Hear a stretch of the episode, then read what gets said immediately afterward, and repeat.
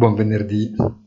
Tassi di interesse sempre più alti e di nuovo vicini ai massimi e timori rafforzati anche dalla crescita dell'aumento delle difficoltà finanziarie che le aziende e i privati per il momento incontreranno per far fronte ai prestiti contratti e al loro eventuale rinnovo.